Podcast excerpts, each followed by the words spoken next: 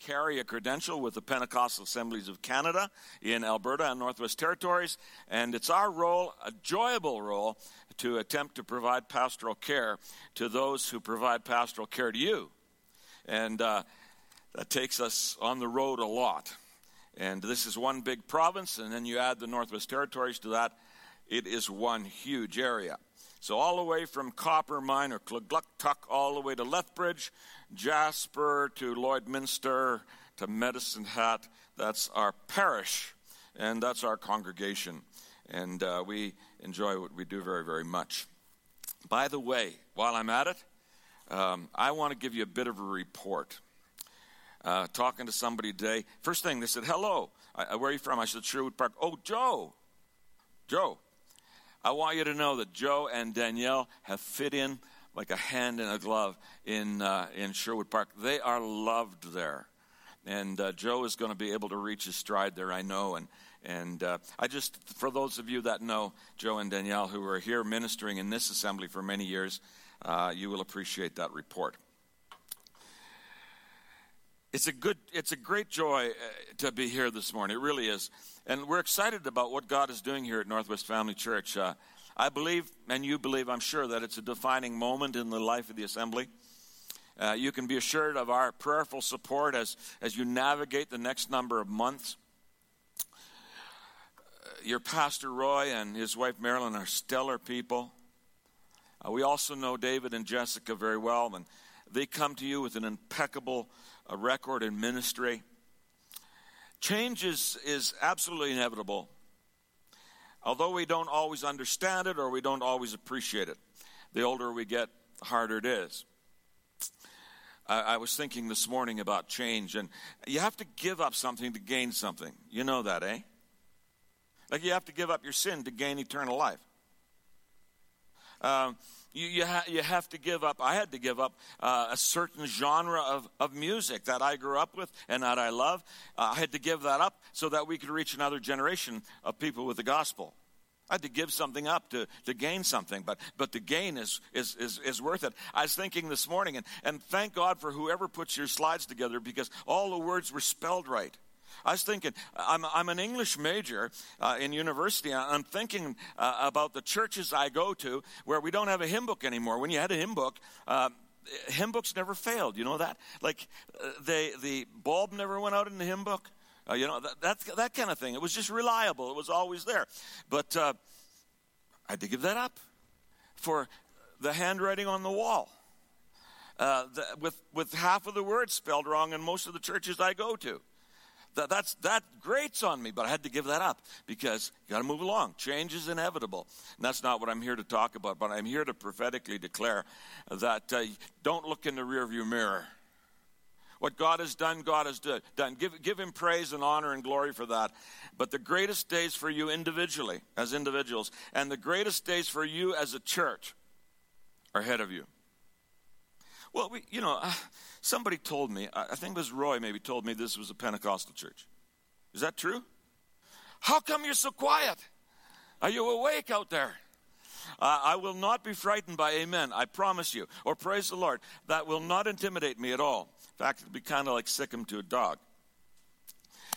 So I encourage you to drive a stake in the ground and, like Samuel did, call it Ebenezer.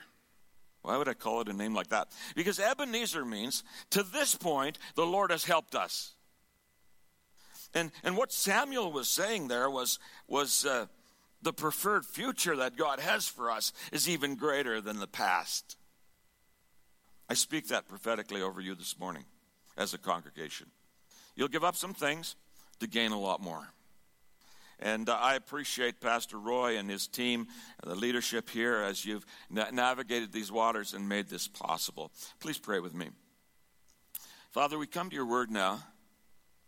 Your word is truth. And your Holy Spirit has, has been given to us to guide us into all truth.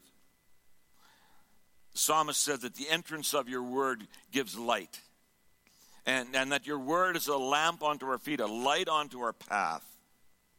So, Lord, today let the meditation of my heart, words of my mouth, be acceptable in your sight. Oh God, our strength. Would you etch your word indelibly on our heart? Help us to hide your word in our heart that we wouldn't sin against you. In the powerful name of Jesus. Amen. Amen. Okay.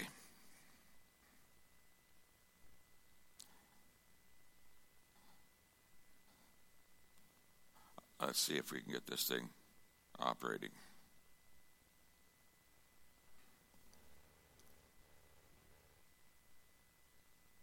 I think I might need a new battery, but I have one in my case. So why don't you just talk among yourselves for a moment or two, and I'll be back. As soon as I see, I told you about electronics, didn't I? I had to give something up in order to use one of these things. Hallelujah.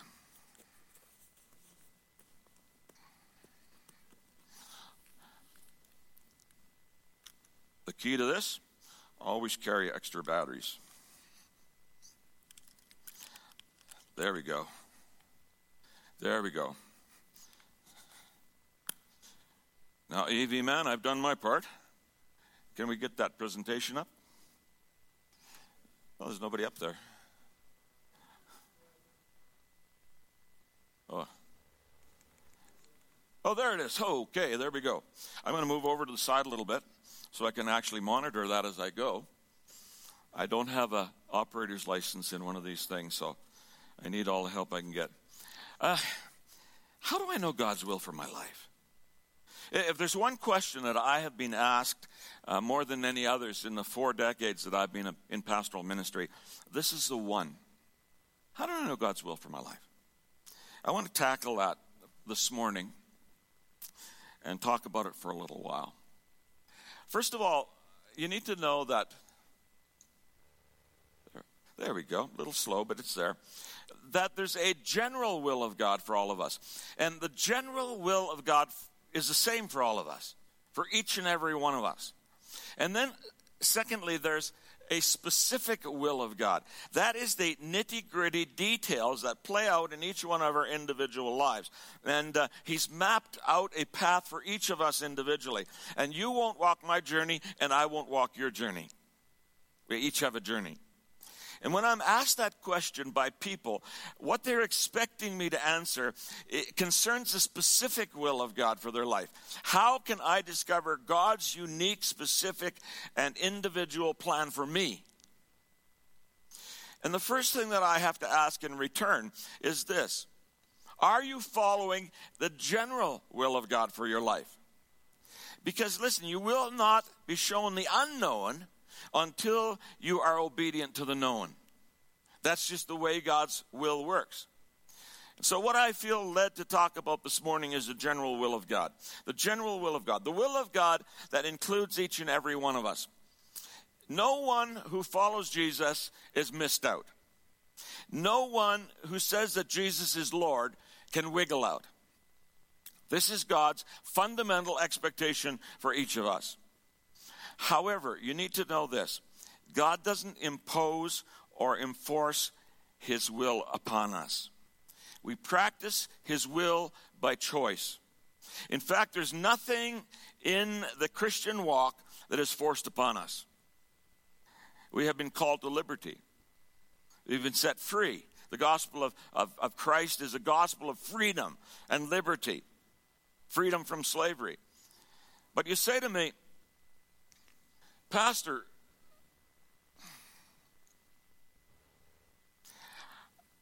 didn't the Apostle Paul call himself a slave for Christ? Well, when the Apostle Paul talked about being a bondservant of Jesus, this is the picture that he had in mind. In the Jewish world of Paul's time, slavery was practiced. And when the Israeli army would subdue a nation, they would enslave the people and these people became, actually became slaves in the households and the businesses of Jewish citizens. However, there would come a point when the masters were obligated to let the slaves go free. That was Jewish law. Now, just as in any nation that ever practiced slavery, there were good masters and there were not so good masters. And slaves were in a bit of a predicament when uh, they were set free. Where would they go? What would they do? And those slaves, if they had served a good master, would often willingly indenture themselves back to the master as slaves for life or bond servants. They were totally free to choose. But by their own choice, because they were loved and cared for by their master, they would become his bond servants. I tell you this, that to tell you this the gospel has set us free. And God Himself will not force us to follow His will. It's entirely a love response on our part. He's a good, good Father. He's a wonderful Master. And we choose. The slave in Israel would put his earlobe against the doorpost of the master's house. And the master would take an awl and he would hammer a little hole in the earlobe of the slave and he would put a ring through that earlobe. And that ring would be a declaration. The slave would be declaring, I want to be your doulos, I want to be your love slave forever. My freedom is found in my service to you. My security is found in living under the protection of your name. So I'm not coming here today, as, I, as the message goes on, with a list of, of some sort of do's and don'ts. But I'm telling you that obedience, or that following God's will for your life in obedience, is an act of choice on your part. It's made from a love response to a wonderful Father. Thank you so much. I appreciate that. I had one under the chair, but I forgot to bring it up. At senior camp this year, I sang too much, completely lost my voice, and I was directing the camp. So, uh, you know how rowdy seniors get when they're not directed properly. But uh, I've had little problems with my voice ever since. I want to anchor in the following scripture this morning. It's found in Ephesians chapter 2, verse 10. And it says this For we are God's handiwork created in Christ Jesus to do good works, which God has prepared in advance for us. Now, we all start out like an artist paints on a palette, a bit of a mess. If I were to tell you the mess that I was in when God found me, you may find it hard to believe. But my story is not completely unique. In fact, we're all in the same boat. We're all sinners by birth, sinners by choice, same lost condition, same need of a Savior. But the fact of the matter is that God is actually creating a handiwork. Now, handiwork in this verse is a bit of a weak translation. The Greek word is poiema. And it literally means the excellence that goes into a masterpiece. The excellence that goes in a perfect work of art. That, by the way, is a Rembrandt. It's a prodigal coming home. It's an amazing, amazing uh, painting that hangs in the Louvre in, in, uh, in France. And uh, you can sit there and look, look at it for hours. It's, it's absolutely amazing. But before you are too hard on yourself, remember that, uh, that all of God's creative resources are employed in turning you from a mess into a masterpiece. Wow. He's speaking, uh, secondly, to believers here. He says, in Christ Jesus. If any person is in Christ Jesus, he's a new creation. Old things have passed away. Behold, all things have become new. Now, it takes a little while for the evidence of those new things to, to be exposed in our life. Thirdly, God had these plans made before you were ever thought of. There is divine destiny and purpose built into the DNA of your life before the foundations of the earth were laid. That's how much God has invested in. You. You're no accident. No matter what the devil tells you, no matter what people have told you, no matter what you might tell yourself when you look in the mirror and you disappoint yourself.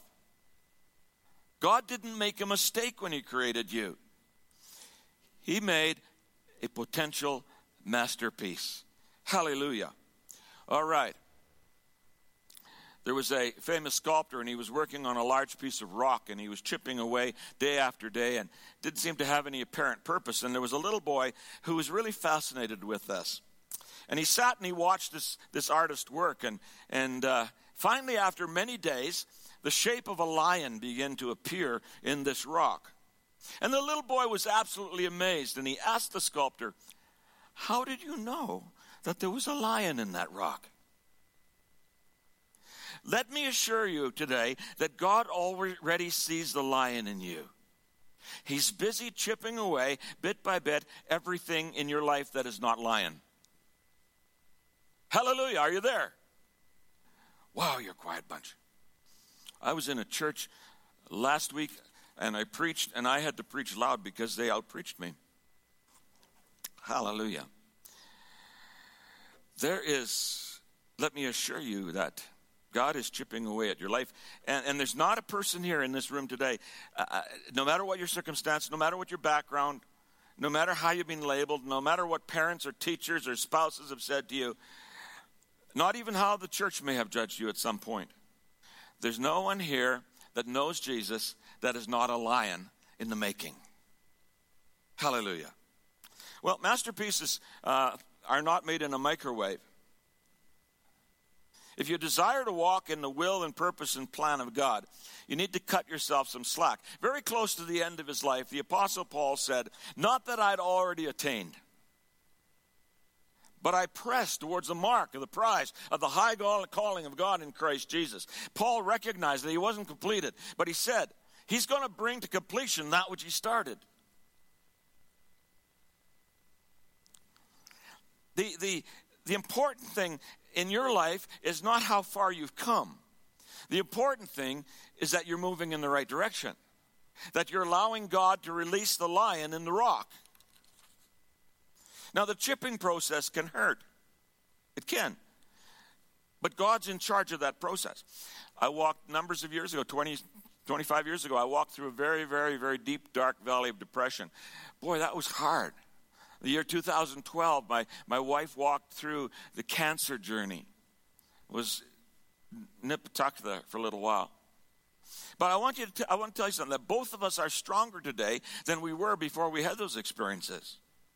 And we realize how awful can become awesome in circumstances where God is at work where He's orchestrating the, the process, where, where He's chipping at the rock.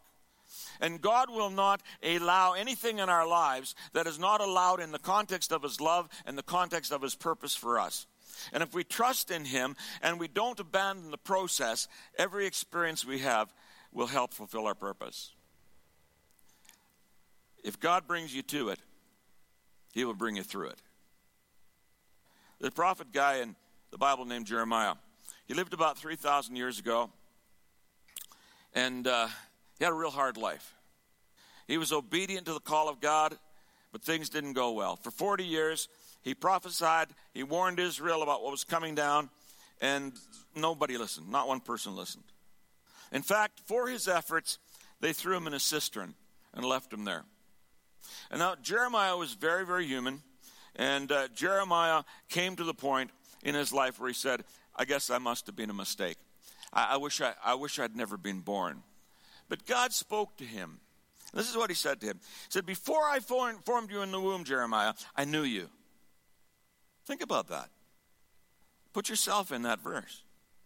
Before you were formed in the womb, God knew you. And before you were born, I set you apart. I, I appointed you as a prophet to the nation. Now, God, uh, God is uh, basically uh, speaking to Jeremiah, and, and, Jeremiah comes out of this experience. And uh, the fact of the matter is that understanding this truth, it allows Jeremiah to write this in, in uh, chapter 29, verse 11. Uh, for I know the plans I have for you, declares the Lord plans for welfare and not for calamity, to give you a future and a hope. That's God's prophetic word over you today, folks, individually. Now, Pastor, what on earth does that have to do with the general will of God for my life? I'm glad you asked that. A work of art always portrays the spirit and the dream of the artist. In fact, a work of art is the extension of the heart of the artist. God's plan, as He works on us with our permission, by our choice, is to expose as much of His heart in us as we allow Him to. In other words, He's working on your nature to reveal His nature. So before you ever start asking God about specific direction for your life, you need to know His general will. And you need to believe that God is more committed to your purpose and destiny than even you could be. I don't know if you saw this movie. It was a bit of a crazy movie, but it's called Bruce Almighty. And uh, Bruce Almighty, Jim Carrey, uh, wanted to be God. So God said, Okay, I'll let you. You can be God. So within a short time, Jim Carrey has messed up royally. And he's begging God to be freed from this experience. Now, if I were El Almighty, I probably wouldn't do salvation the same way God did. Yeah, the cross and stuff, that's fine. But what would happen is I'd get people saved, and then I'd drown them in the baptismal tank. Well, think about it. Like, God wants us to be with Him, hopefully. And, and we want to be with him, I'm sure. So get saved, a few bubbles in the tank, and home to glory. Like, doesn't that make sense? Makes sense to me. But you see, God has chosen to leave us here. And, and there must be a reason that God has chosen to leave us here. And, and, and there is a reason. And, and everyone is searching for that reason, but so many people get distracted and, and few find it. Years ago, when I attended university, in the summers I worked for Saskatoon Parks and Recreation. And I worked in a very huge graveyard. I had about 32,000 people under me, and not one complaint all summer. It was wonderful. Uh, when funerals were coming, we would prepare in advance. And one day, we prepared these two graves side by side. The next morning, first thing in the morning, a piper entered the gates of the cemetery. And behind him was a funeral coach, and behind the funeral coach, several limos, and, and then several hundred mourners. And they kind of slowly made their way, wended their way through the grave uh, uh, yard up until, up until he came to one of these graves that we'd prepared. And with great pomp and circumstance, they laid this person to rest in one of these graves. This person had been a prominent lawyer or a politician or something like that in Saskatoon, and so he got the royal treatment. After that ceremony was over, about 30 minutes, we'd filled in that grave. And uh, another funeral arrived. It was a single, undecorated hearse. It drove directly to the second grave. Two funeral attendants jumped out, removed a gray cardboard casket from, from the back, set it on the grave, bowed slightly, jumped in the car, and left. She was a lady from the west end of Saskatoon, without family, without friends, without fame, without fortune. We filled in that grave too. And I sat for a long time that day on a tombstone, thinking about what I'd just seen. A rich, prominent man with everything the world could offer, a poor old lady with nothing in the world. They likely would have, uh, have avoided each other when, had they met on the street. But that was all over now. In death, they were lying about four feet away from one another. And nothing but the state and condition of their respective soul mattered at all. Nothing. Our purpose, God's plan, God's general will for our life, bypasses all the stuff of the world.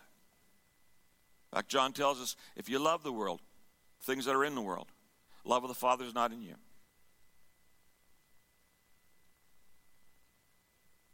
Moth and rust corrupt stuff. Thieves break through and steal, Jesus said. You place your loyalty in that, you already have your reward.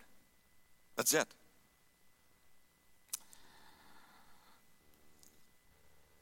Luke chapter 12, verse 15. Jesus said, A person's life does not consist in the abundance of things he possesses.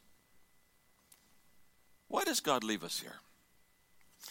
What is his will for us while we're here in this sin darkened, sin infested world? Remember, I said a little earlier that an artist's masterpiece is an extension of the artist's own heart. Where's masterpiece? What do we know about the heart of God? What do we know about the ultimate expression of God's will? God is not willing that any should perish, but that all should come to repentance. God is not willing that any should perish, but that all should come to repentance. He's so invested in that purpose that Jesus came with that one purpose to seek and to save that which is lost, and to shed his blood to make that possible. So, before we spend a whole lot of time and energy on trying to figure out the nitty gritty details of God's plan for our life, we have to submit to the one big plan, the major plan. Our purpose reflects His purpose, and He calls every one of us to join Him in that divine mission, to actively and consistently share His love with the lost. That is God's general will for each of us. How many of you understand that the words of a dying man are words that are worth listening to? In John chapter 17, on the eve of his death, Jesus uh, prayed a prayer. And in that prayer, in verse 18 of John 17, Jesus said this. Uh, that, uh, the first verse up there. Father, in the same way that you gave me a mission in the world, I give them a mission in the world. Think about that. Father, the same way as you gave me a mission in the world to seek and to save the lost, because you're not willing that any should perish, Father, the same mission, the same mission, the same mission that you gave me, I give them. That's it. That's it. No more complicated than that. A mission in the world, a mission in the world, a mission in the world. And fulfilling the know and will of God means that we're engaged in the same mission that Jesus was engaged in living out the heart of the Father for the lost, reaching the lost at any cost. That's it. When Jesus was here on earth, he said, I'm the light of the world. As long as I'm here, the light of the world is here. But I'm going away to the Father. So here's the deal I will send the Holy Spirit. And he'll be with you, but, but, but, but even better than that, he'll be in you. So Jesus says in Matthew chapter 5, 14 to every one of us is sitting here, not to the pastor, not to the evangelist, every one of us sitting here. You're the light of the world. You're the light of the world. You're the light of the world. You're the light of the world. In other words, God says through Jesus, do exactly as my son did when he was here on earth. That's the reason we don't drown you at baptism. And because you can have the power of God's Holy Spirit living inside of you, you can do what Jesus did. And you can do it with the same results. And because there's so many of us, we can be do it in an even greater way than Jesus did because when Jesus was here, he was limited to one place and one time. But there are millions of us all over the world. Little little Christ Christians. That's what Christian means. Little Christ all over the world. That's somebody else's job. No, no, no, no. Some God's will for somebody. No, no, no. No, it's the evangelist. No, no, no. You. You. In your sphere of influence, whether it's your family, whether it's your neighborhood, whether it's your place of employment, whether it's your school, wherever God has placed you, your mission is the same mission as Jesus had. Absolutely. God says, This is my known general will for you. And don't expect to know the intricacies of my specific will for you and for your life. I will not reveal them until you be resolved to follow my general will. And as you follow my general will step by step, I will reveal my specific will to you. I'm not here to do anything today but to encourage you. God has already begun to do something in this church, and He wishes to magnify and increase that in the chapter ahead as you step into new waters and new territory. I'm absolutely certain of that. But I, I know this there, there is no leadership, whether past leadership or future leadership. There's not one pastor that is going to stand up in front of this congregation and say, Whoa, hold on. We're leading way too many people to Jesus. It's not, it's not going to happen. It's not going to happen. Jesus said, You were once darkness, but now you're light in the world. You're light in the Lord. Walk as children of light.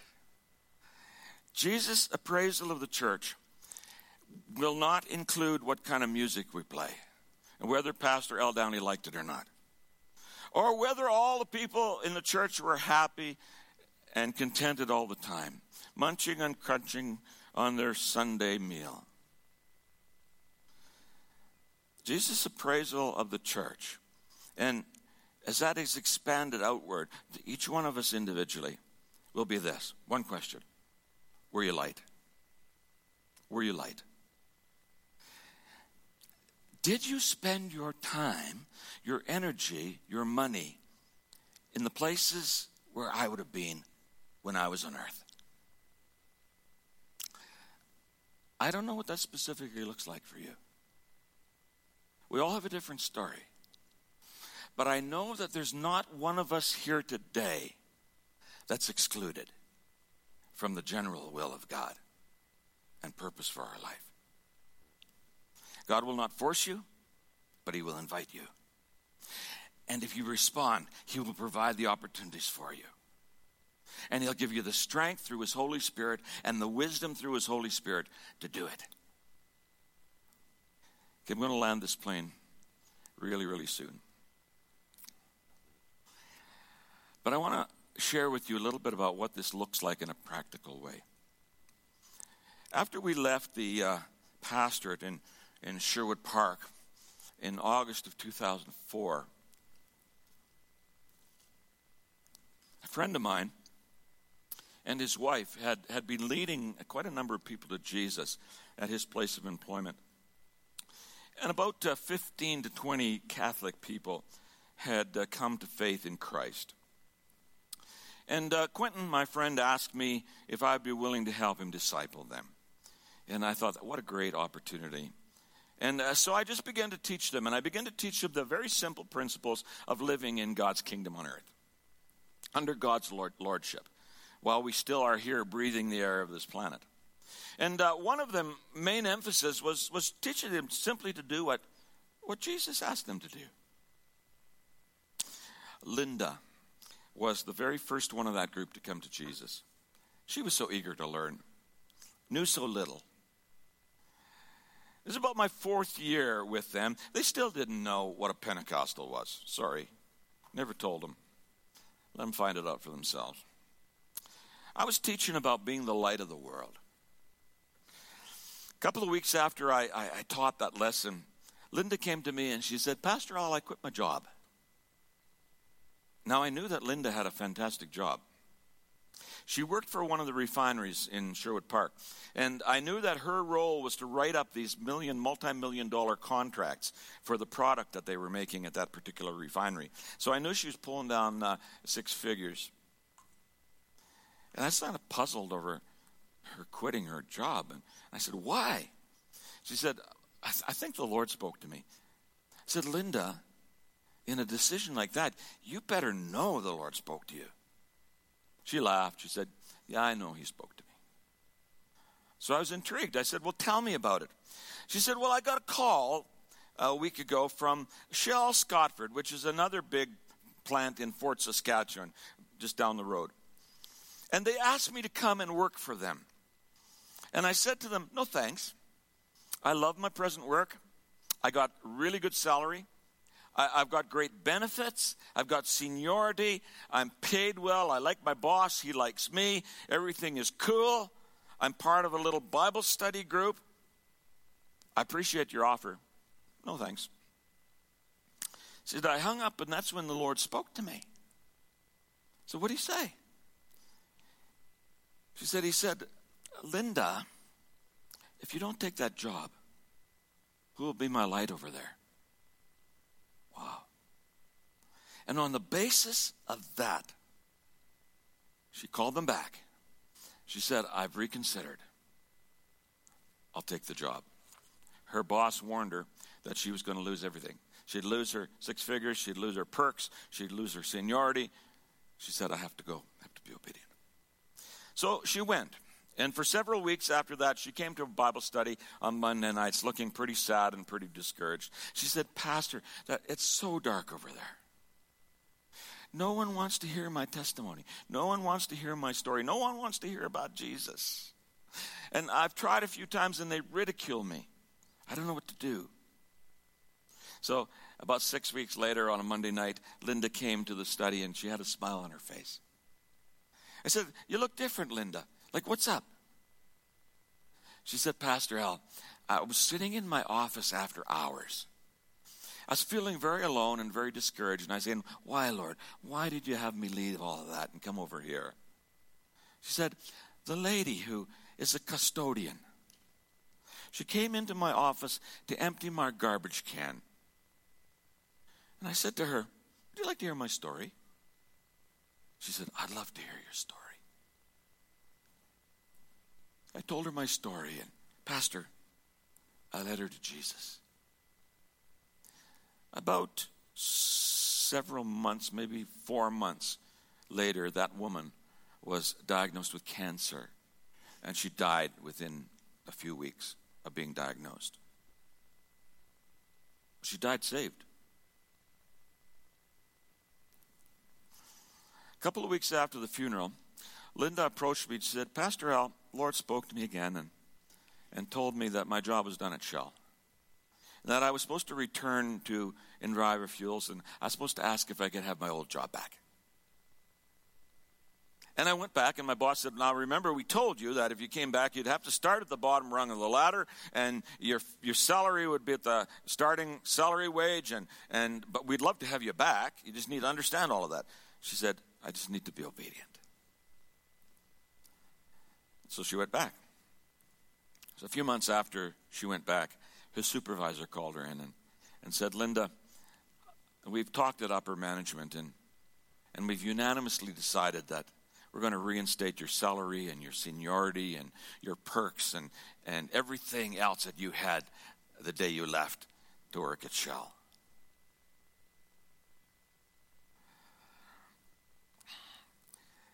That's what uh, obedience to the general will of God looks like. Hearing God and doing what He says. I've missed the boat lots of times. I have to admit that. When the prompting of the Holy Spirit said, do this or do that. And I don't want to look silly. I don't want to look foolish. I'm, I'm a coward inside, and I haven't depended on the Holy Spirit. And I missed opportunities. But I don't want to miss any more. Let me, let me set your mind at ease here. God's plan for our life is big and grand when it's seen in its totality. But we, don't, we never see it in its totality. Thank God for that. What we see is enough light for the next step. And we don't see the light for step two until we've taken step one. Remember, remember the children in, in, uh, in the, of Israel in the wilderness? They, they came to a place called Kadesh Barnea, and, and the spies went in, and 10 came back with a bad report, two came back with a good report, and the 10 said, It's a, ter- it's a great land, but there's giants there. We can't do it. It's too big. Obstacles too great. Joshua and Caleb said, No problem. God's with us. We can do it. The people decided to listen to the ones that uh, gave the bad report, and they ended wandering in the wilderness for 40 years. Interesting. 40 years later, after everybody over 17 years of age had died, except Joshua and Caleb. Guess where they were? They were at Kadesh Barnea, looking over into the promised land. Nothing had changed. God hadn't changed his, his plan, God hadn't changed his formula for them just because of the 40 years. I want to tell you no matter how long it takes for God to get you to obey in step one, He'll wait until you do. And then you'll have the light for step two. So our prayer is not, Lord, do great things through me. It's the prayer that we need to have in our life is, Lord, give me the strength and courage to walk in obedience to the step that you're showing me right now, today. It's not one giant leap into the enormity of God's will. It's small steps of obedience, one after another, as we seek Him and sense the prompting of His Holy Spirit and just simply obey. The will of God is successful businesswoman called Linda, preempting all her plans, preempting all of her all of her seniority and leaving all of that behind, quitting a job and taking another job with no idea why, just knowing it was God speaking. Had no idea that she was going for one person, a little custodian, probably a nobody around that particular plant. A lot of people probably didn't even know her name, but God did. And God saw her heart and knew she was searching. And so he took Linda and he moved her over there for such a time as this. Hallelujah. And this lady came to Jesus. God loves one little custodian lady enough to do that. I'm not sure why God has committed the sharing of the gospel to imperfect, in process people like us, but He did. So if you come to me and ask me God's specific will for your life, I can't tell you the specifics. I'm sorry. I don't know what school you should go to. I don't know who you should marry. I don't know where you should work. I don't know if you should move from Calgary. Uh, I don't know. I, I might be able to give you some fatherly advice because I, I, I've been around a while. But, but unless the spirit of prophecy comes on me, I, I would only be speculating on God's uh, specific plan for your life. But what I can tell you with absolutely with absolute certainty today is this: the will of God for your life and for my life and for everyone who follows Jesus, wherever we are, at any time, any place, season or age in life, day or night, home or abroad, is this: we are to be the light of Christ. We are to shine the light so that lost and broken people can find their way to a God who wants to rescue them and lavish his love upon them. Well, Pastor, what if the Lord doesn't show me what to do? He will. He'll show you the next step. The Lord will be so delighted to have you on board his mission. He will direct your path. He will. He's just waiting for you to say, I'm in. I'm in. We sang it in a chorus. Choruses are cheap unless we put them into practice. I'm in. I surrender it all. During, uh, I'm just about done, folks. I thought I was just about done about 20 minutes ago. That was just my first just about done. During the last war, a church in Strasbourg, France, was destroyed by bombs, and nothing remained except a heap of rubble and broken glass. But when the people began clearing away the debris, they, they found the statue of Jesus, and it was still standing erect. And despite the bombing, it was unharmed except the hands that were missing. They're broken off. And eventually, they were rebuilding the church, and, and a sculptor happened to see this figure of Christ, and, and he offered to make new hands for it. The church officials met to discuss the offer. Of course, you can't put new hands on Christ unless you have a board meeting. And they decided not to accept it. And this was their reason. Our broken statue touches the spirits of men and reminds us that Christ has no hands to minister to the needy or feed the hungry or enrich the poor except our hands. We don't often see Jesus in the temple. Once or twice we see him in the synagogue. Where we see Jesus is where the lost people are. We see Jesus with the unclean leper who's alone in his suffering. We see Jesus with the broken and battered prostitute uh, at Jacob's well in Samaria, where Jesus had no right being. We see Jesus in the, in the graveyard in the Gadarenes with Legion, the demon possessed man. We, we see Jesus at the table of Zacchaeus and his and or Levi and, and their and their buddies, their drinking buddies. We, see Jesus in the parlor of a man whose daughter had just died. We see Jesus on a cross. We see Jesus on a street corner under the cover of darkness having a, a discussion about the new birth with a, a Pharisee called Nicodemus. Jesus was where brokenness was. Jesus was where death staked a claim. Jesus was where sin had marred and twisted lives.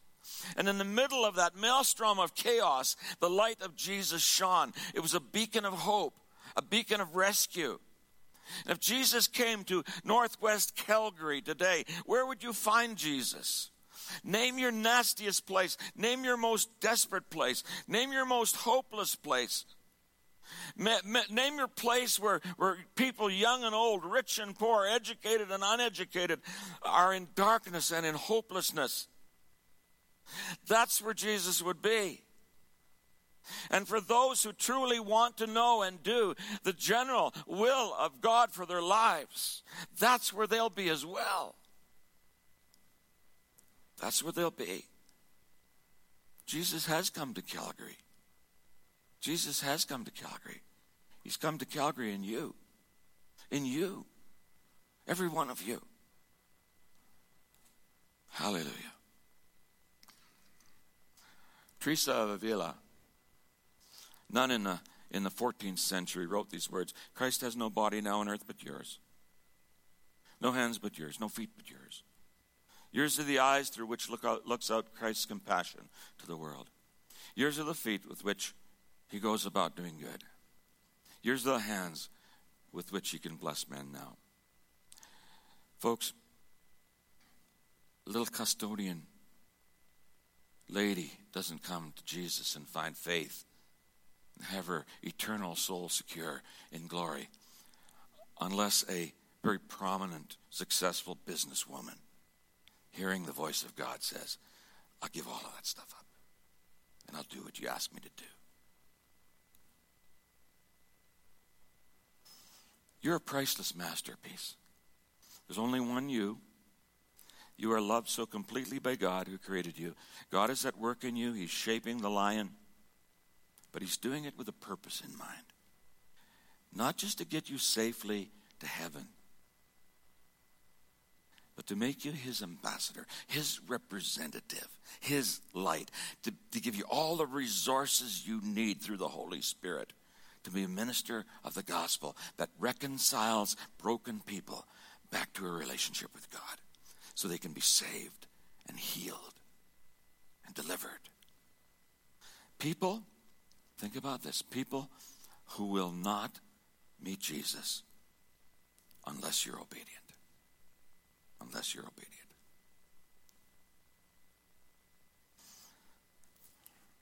You're entering into a new season as a church. I like new seasons, especially like spring. I'm not a big on winter kind of guy. But in the, in the Bible, uh, new seasons were, were always preceded by altars, where, where men and women pledged new allegiances to God. So today, we're just going to take a couple of moments of reflection, personal reflection corporate reflection, reflection for yourself as an individual, reflection for yourself as a congregation, soon to be amalgamated. You can build an altar today. And, and, and I'd love the, those people that were leading in worship. Wes, if you'd come back, please. And I'd like to go back to that. I think it's maybe the last chorus we sang about my will, just giving you everything. You, I think you know which one I know. I mean. And, and as we do that,